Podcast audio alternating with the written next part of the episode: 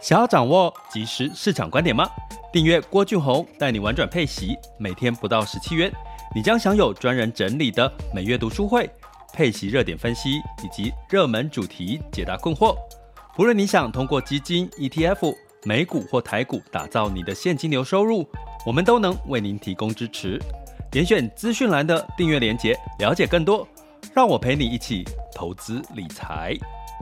爱上每一天，一切都是最好的安排。生命就该浪费在美好的事物上。各位亲爱的听友以及学员们，大家早上好、中午好、下午好、晚上好。今天是二零二三年九月二十二日的周五哈。照惯例，周五我们就来聊一些跟心灵、成这个财商有比较有关系的一些事情。那近期因为周三、周四呢，这个美联储公布了这个它的不升息，哈，九月不升息。可是后续市场认为，呃，明年降息的幅度会减少，然后再加上美国上调它的经济成长率，所以呢，带来美元走强，哈，所以股市又有一波的修正，哈，殖利率又下跌。所以呢，这个事情呢，我相信会。带来一些朋友在投资心理的恐慌，那所以我今天想要来聊一下，在这个其实不管是投资，如果你的我们为什么常常在讲说你在做，不管是人生规划、工作规划，或者是投资理财规划，为什么要去做规划？为什么要去做资产配置？哈也就是说。如果你现在当下是所有的投资资产都在高风险的资产，比如说全部都是在投资台股，比如说同全部都重压股票，那你会明显的感受到压力哦，在近期，因为你的资产如果全部都是在这些高风险的投资，那相对来讲，如果你有一部分的资产是在保本，或者是在债券，或者是在不同类型的标的，你可能就比较会安心一点点吼。那甚至一部分的持有部分现金吼。那甚至如果你今天是负债，呃，这个借举债哈，举债借钱来投资，你可能会更加的担心恐慌。哎，因为你通常会做这些事情，就是你有高度，尤其是你是举债投资，你是高度的期待、高度的乐观，对于接下来市场你会赚到钱吼，所以你可能就会。更加的焦虑，更加的恐慌。为什么？因为计划总是赶不上变化。那在这个近期，像我有朋友去旅游的过程当中，哦，就是他在跟我聊这件事情，我发现了一个很有趣的现象。你是属于那种在旅游的时候，在就是什么东西都做好了计划，比如说今天早上一醒来。早上一天要去先去哪里？然后几点之前要用早餐，然后几点之后要到哪里？哈啊，那如果那个行程你没有做到，你就会很焦虑，然后会想要办想办法把它补齐。你是这种旅游的人吗？就是说你去旅游都会要把计划都排得好好的，然后如果没有照计划走，你就会焦虑，就会产生你没有做到，好像你就觉得这次的旅游就好像。没有完成哦。那有另外一群我朋友呢，是他哎，我今天要出国旅游，哎，没关系，我只要大方向制定好了哈，我这个知道班机几点，哎，这个行李就带差不多刚刚好，哎，不够不够了，到现场到那个当地再买，或者是哎，旅游景点你想要重点的看哪些？那你有看到？OK，没有看到，哎，没关系，那你就再就，毕竟。旅游过程有时候会遇到雨天呐、啊，会遇到他休管、啊、之类的哈，所以你会发现，其实你在旅游的过程当中，周遭你跟你旅游的旅伴哈，或者是你自己，你会看到很多不同的面向。那你是属于哪一种旅游的人呢？其实你自己一定知道答案哦。但是我用旅游做举例，其实也在这代表这种这样的不同个性的人，其实是在。工作在职场上面，或在投资理财上面，也也会有类似同样的一个做法，吼。所以，我们今天就来聊一聊四大理财性格，在这样子的一个计划总是赶不上变化，包含像最近的市场包含像最近，如果你已经常常计划要去旅游，然后又生变哈，然后所产生的恐慌跟焦虑、负面情绪，如果你有的话，你可以怎么去应应它？吼，好，那先让我喝一杯我刚刚手冲的咖啡，再慢慢跟你们好好的聊一聊。嗯，我跟各位讲，我最近泡的咖啡。都非常的香，就是那种会回甘，大家知道吗？大家，大家这个在喝咖喝咖啡哈，其实大家会讲说喝茶泡茶，茶会回甘，对不对？大家知道，你其实喝咖啡也是会回甘，会在你喉咙那个咖啡的香气，然后会有前中后。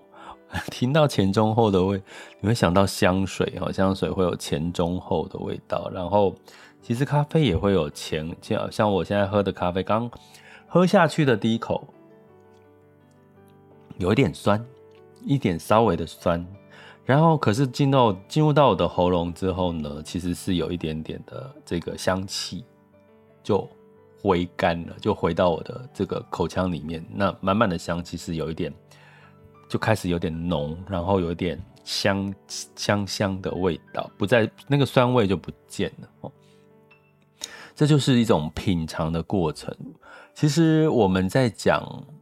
恐慌啊，在讲焦虑，其实它最大的原因是，当你现在的情绪是身处在恐慌跟焦虑的时候，你往往往会在，如果从投资的角度上，你会做错决策。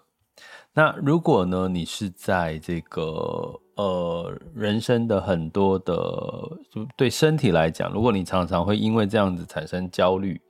产生恐慌，当然对身体来讲，你的压力、你的这个氧化、哈，这个衰老的程度，其实也会比较明显。当你长长期处于一种压力之下，那当你在有压力的时候，你就没有办法好好的去感受你现在生命当中应该要浪费的美好的事物。所以，其实焦虑跟恐慌真的少一点，你会发现你的人生是更加的可以像我现在这样。喝一杯咖啡，我是可以品尝出它一开始的酸，一直到后面从我鼻腔、从我嘴巴里面呼出的香味。所以也就是说，如果你每天都是很焦虑，然后就是每天急急忙忙在赶行程、上班，就是很很急急忙忙要开会，一连串的事，你会发现你今天喝的这杯咖啡作用只是让你提神，可是你。如果这样持续下去，你会发现，到底你喝了什么咖啡？其实你根本没有享受到这杯咖啡的美味。这个很重要吗？我觉得很重要。诶，为什么？因为当你能够停下脚步去享受这些事情的时候，你就会知道你现在努力工作为的是什么。你现在努力投资，投资的意义，我有跟各位提过，投资就是你现在把你应该可以花掉的钱，你不花，然后就把它。存下来投资，为的是未来的生活。你有钱可以花，可以过更好的日子，不是吗？所以呢，你现在做的事情都是在呃忍耐，在这个不消费哦。为了是未来努力的工作哦，有付出劳力、付出心力，都是为了未来过得更好。所以，如果你现在没有办法透过自己去。好好的静下心来，了解、品味你现在过的每一天，每一件做的事情背后的道理。其实你会越做越辛苦，越做越不知道自己在做什么，然后甚至你就很容易放弃你现在做的事情。所以重不重要？其实很重要，其实很重要。怎么去去消除这些负面情绪？其实很重要。那我同样再举回来一个例子，在旅游的过程当中，吼，你是属于那种会一直在，因为你毕竟到一个新的景点嘛，你会一直拍照，一直拍风景。然后呢，我之前其实有跟过我同事，哈，我们去欧洲旅游，那个时候我印象最深刻，年轻人二十几岁、三十岁不到，好，一对男女朋友，哈，我们一起，就我们公司旅游，然后我们去。这个意大利哈，罗马竞技场，各位知道吗？我那个时候我应该四十几岁吧，然后我就在享受，我就在在这个罗马竞技场或者是庞贝古城里面，我看到的是当年罗马人他在竞技场当中有是什么样的阶级的人，坐在哪一个位置，在欣赏这个竞技，然后那个看到那个竞技场，它虽然是一个废墟的感觉，然后这个庞贝古城的废墟。你会去想象过去我读到的历史里面，我看到这些人物，哦，那些回不去的这些我们地球上面的祖先，他们曾经活过的，以及就在我眼前，甚至我去了这个，哎，那个什么梵蒂冈嘛，我去梵蒂去梵蒂冈，哎，梵蒂冈这样小小一个国家，你还要排队耶，还要排队进去。其实你我我一直在融入这个欧洲。那个时候中古时代的那个氛围，可是我就看到我旁边那个年轻不到三十岁的同事，两个人在干嘛？一直拿着手机，那个时候就有手机了，还有相机，就是啪啪啪啪啪，一直拍，一直拍，一直拍，就全程都在拍照。然后我就在想说，我就跟他们说：你们一直在拍照，你们真的有享受你们现在在旅行的当下吗？你们知道你们现在在 在哪一个景点吗？你知道这个景点？有什么？你们有什么感受吗？因为他们就是两，就是那个后来他们是成为夫妻了，然后真真的，所以所以就是兴趣相同也是很好的啦。所以他们是最后这两个呃同事，他们那个时候在交往，现在变成是一对夫妻了。所以他们就是一直在那个哦，这边是罗马竞技场，砰砰砰，一直拍，一直拍，一直拍，从来没有停过。然后就是我要我形容的，就是说你的旅游根本你就是在镜头下旅游，也就是说你明明眼睛可以看到这个罗马竞技场啊、庞贝古城，你就是不用眼睛仔细的去欣赏它、去咀嚼它、去去去去去吸收它的美，你要一直拿手机、一直拿相机、一直在对着这个风景拍照。啊。当然呢，往好处想是说你会。你回来的时候会看到很多这些照片，你会回想哦，我当时的时候在这个地方。可是你只能回想，诶，你连当下去享受、沉浸、品味这个风景的场景都没有，诶。那到底哪一个是好？我没有标准答案，可是我实在不太能够理解，你到了现场的一个景点，然后坐了诶十几个小时的飞那个飞机跟。跟那个交通运输工具到了现场，然后你就是拿手机一直拍，然后我就在想，那你干为什么不干脆就在坐在家里面，然后看看那个影片就好了？好，Anyway，我要讲的是说，这些事情都跟什么有关系？其实都跟你在做这些事情的时候，你一直拍一直拍。当你一个景点，我在我我做做一个结论，我就在讲这个我们四大理财性格应应知道，就是说，结果呢，这个。呃，我的男女同事，因为他我们是公司旅游一起团进团出嘛，所以他变成说他每个景点都有一个时间限制嘛，所以当他这边没有拍到的时候，他就会怎么样？他就会落队，他们两个就永远落队，因为他必须要把所有的场景拍到，他们才会觉得满足。所以我每次我们集合上车，他们都是最晚的，甚至是迟到到被骂那种那种程度，然后。然后呢，甚至他们有一些场景没有拍到，他们就会说啊，这边刚刚没有拍到，然后就感感觉到奇怪，你是出来旅游还是出来产生这种焦虑感的？好，这是我的一个体悟哈。那所以呢，这个没有每个人都有每个个性，我们尊重每个人的想法跟习惯。那回到了我刚刚讲的，其实如果你的生活、工作、投资理财各方面一直常常处于焦虑感，会让你，比如说最近这这几天的市场的这个修正会让你睡不着哦，那你要小心哦，因为代表你可能承担了你承担不了的风险，请小心。所以四大理财性格怎么去应应这些负焦虑负面的情绪？我跟各位讲，第一个，通常会有这种焦虑负面情绪的来源不同。在第一种类型叫做权威自主型，权威自主型就是属于掌控型的，他对很多事情都要掌控，就是我计划就是要按照我的计划走，哦，这种这这样的人最容易焦虑，而且这种人通常比较他的工作比较是主管阶级的，因为主管阶级要安排很多的计划，哦，所以通常呢，权威自主型他就比较多是主管型的，他比较会想要去主导很多的事情，也是目目标导向。所谓目标导向，就是他没有做到这个目标，当然他就会产生哇，好像我一事无成。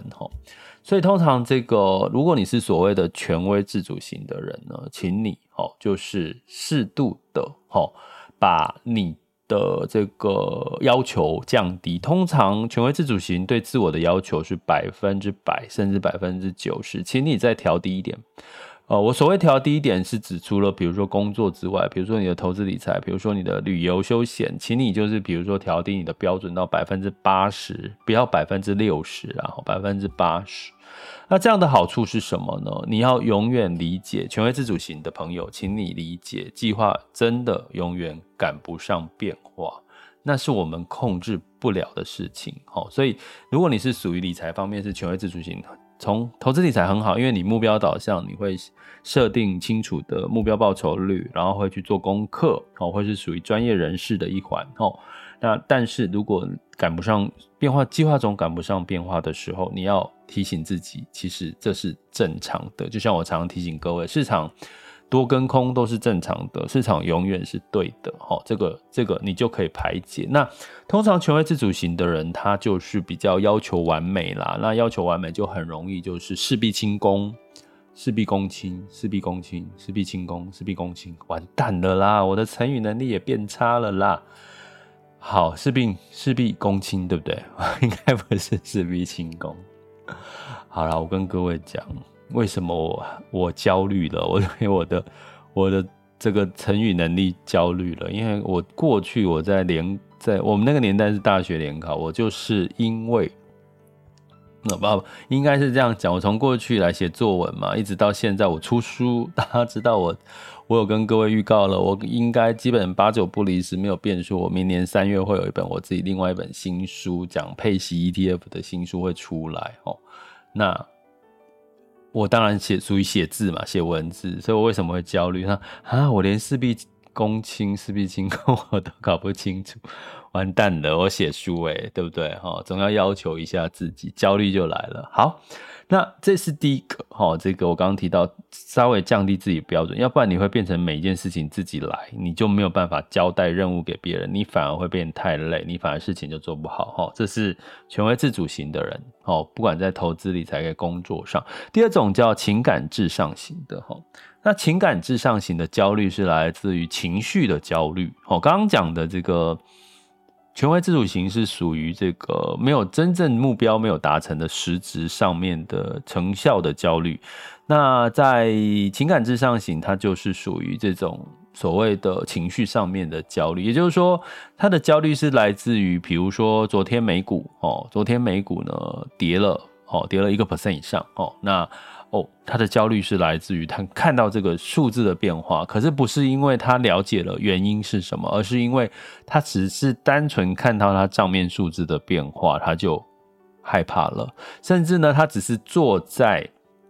坐在咖啡厅，听到旁边的人在聊说：“哎呀，怎么办？我最近这个股票这个股票跌啊，我这个最近呢，就是就是赚的都赔回去了。我最近借钱。”买股票，结果怎样？他只要听到别人讲，跟自己都没关系哦，是自是不是跟自己有关系，他就会焦虑了。所以，通常情感至上型的人呢，其实就是怎么样？就是你可能要适当的去避免掉这些新闻啊，或者是这些跟负跟负能量的人，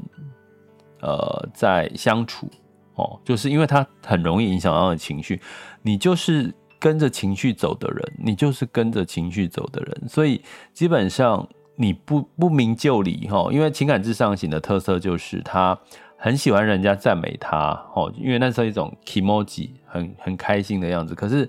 他也相对来讲，也是因为他很 k moji 所以他其实对很多事情只是一个 kimoji 齁。可是呢，往好处想，他可能来得快，去得也快。可是这样子的焦虑，如果比如说在二零二二年股市常常下跌的时候，齁，跌多于涨的时候，二零二二年哈，你会产生一种焦持续的焦虑。那持续的焦虑，你就会产生对情感至上型就会产生放弃。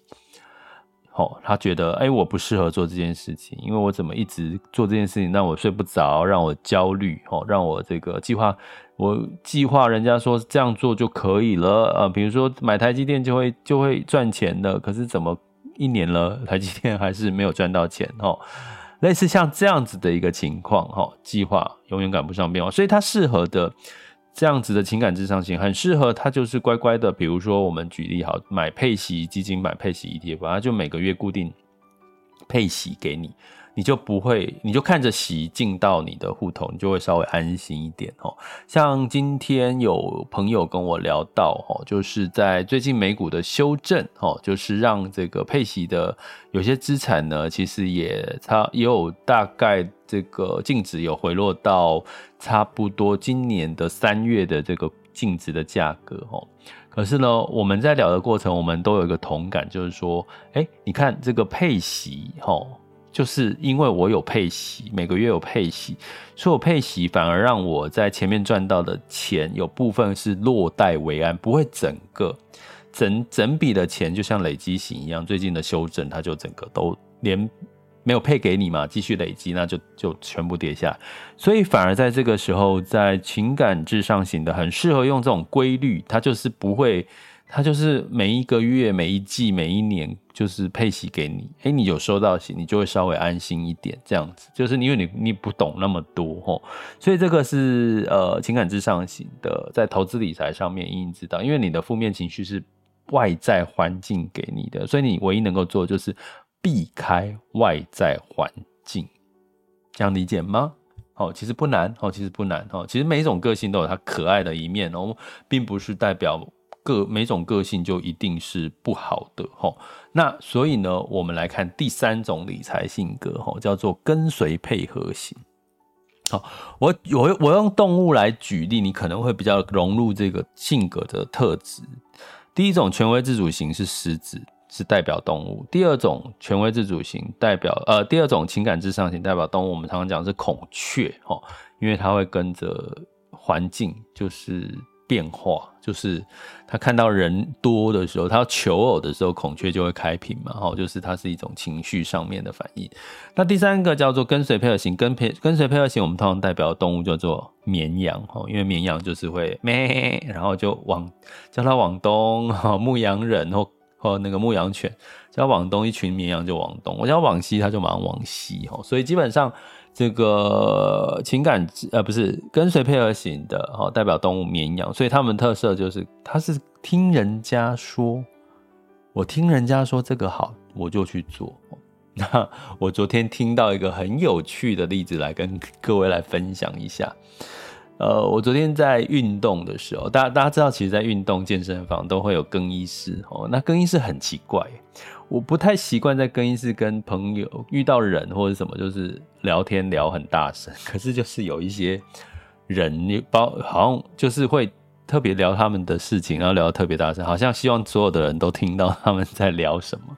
然后就有两个比中年的男子，然后就在聊啊，这个最近就是年初啊，一直听到有人有那个媒体一直在说，这个买美国公债很好啊，买美国公债哈，这个降息就是美国公债会大反弹。我跟各位讲，为什么他们会有这个逻辑，跟美债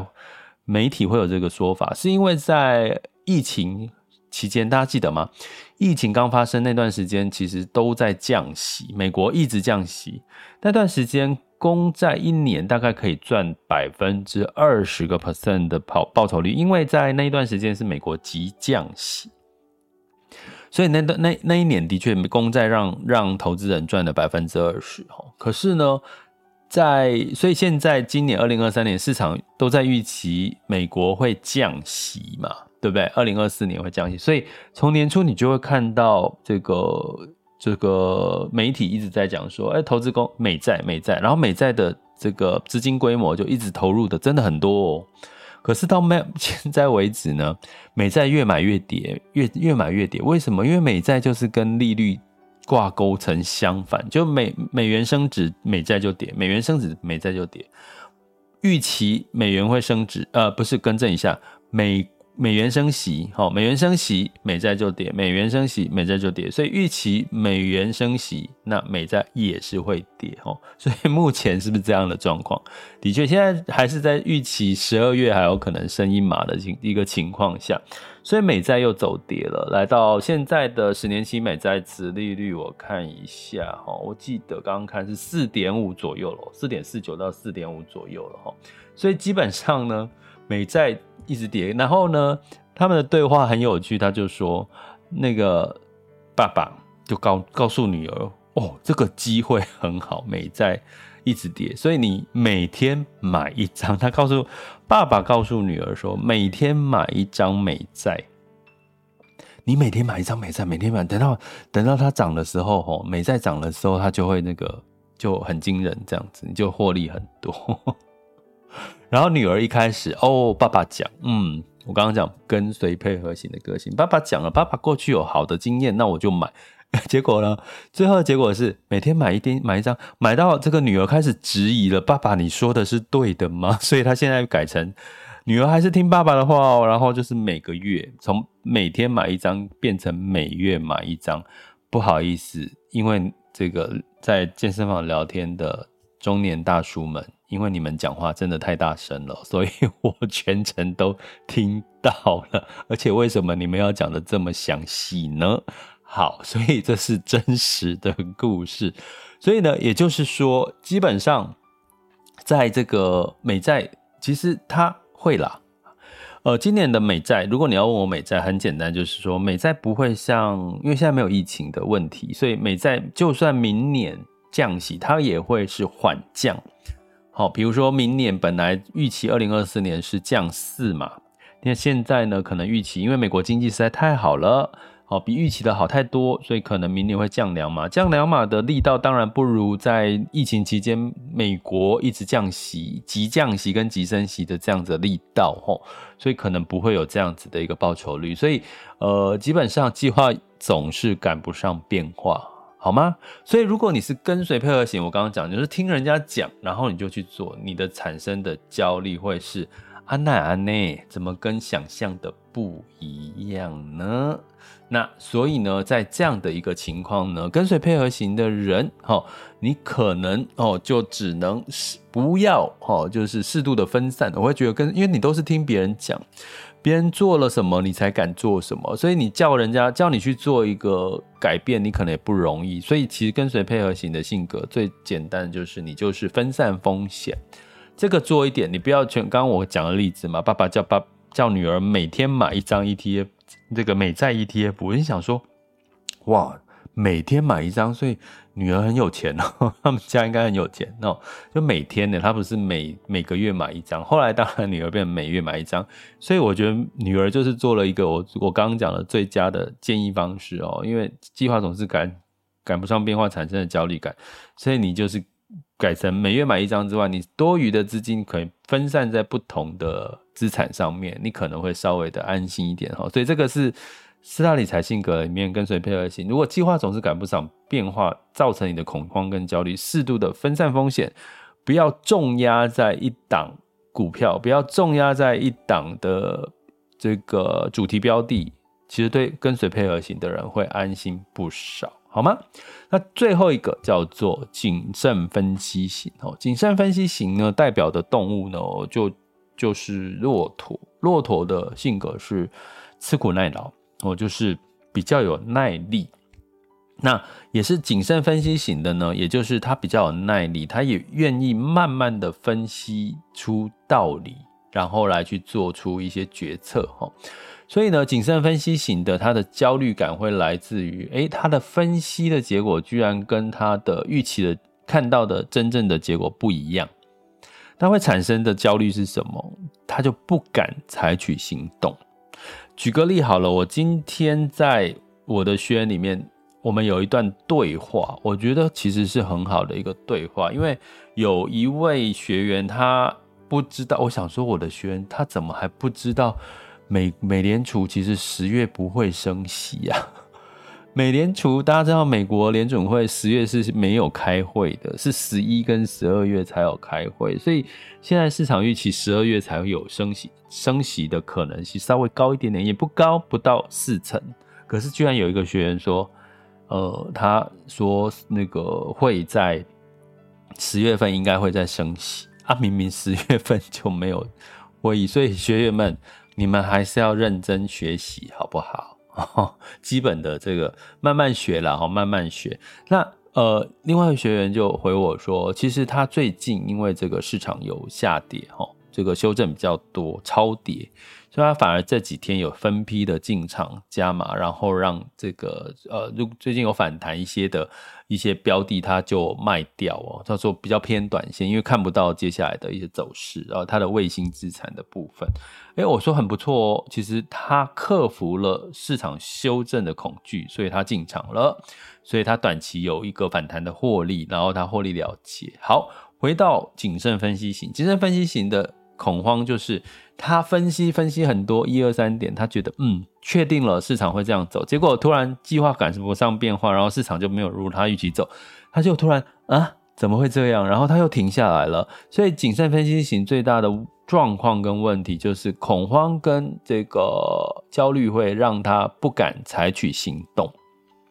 就永远都只是想的比做的多。当他不采取行动的时候，他就会得不到机会，得不到他要的结果，然后他就越来越没有信心，然后最后可能也会放弃。哈，所以在谨慎分析型，仍然是要提醒谨慎分析型的朋友们，你们在工作、在生活各方面，虽然你们很擅长计划、擅长分析，可是你永远要知道。人生当中，计划永远赶不上变化，要不然投资都照你的意思走，那就不叫投资，有风险了。所以，谨慎分析型的，请适度的放过自己，分析到适度的百分之八十、百分之七十就可以了。然后你就试试看。那我刚刚提到，我一个选最好的做法就是分批进场嘛。如果从投资的角度，你就 一点一点的试，你不要一次。一次就是修修 hand，就是全部都是全部的资产都投入，你就一点一点试嘛。你在工作上面，你在个人生方面也是一点一点的尝试，慢慢的尝试到有把握，你再往前进，往前进。不要什么都要想清楚了再做，因为你就会错过很多的机会。原因来自于想太多，造成你的焦虑跟恐慌，好吗？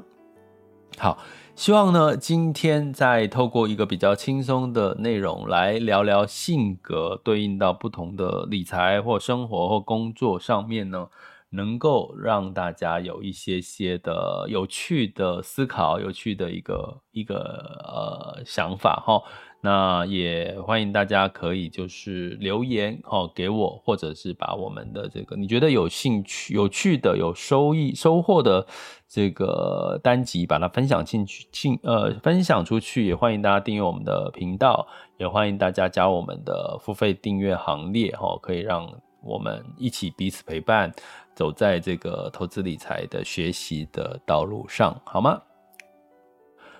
爱上每一天，一切都是最好的安排。生命就该浪费在美好的事物上。我们下次见，拜拜。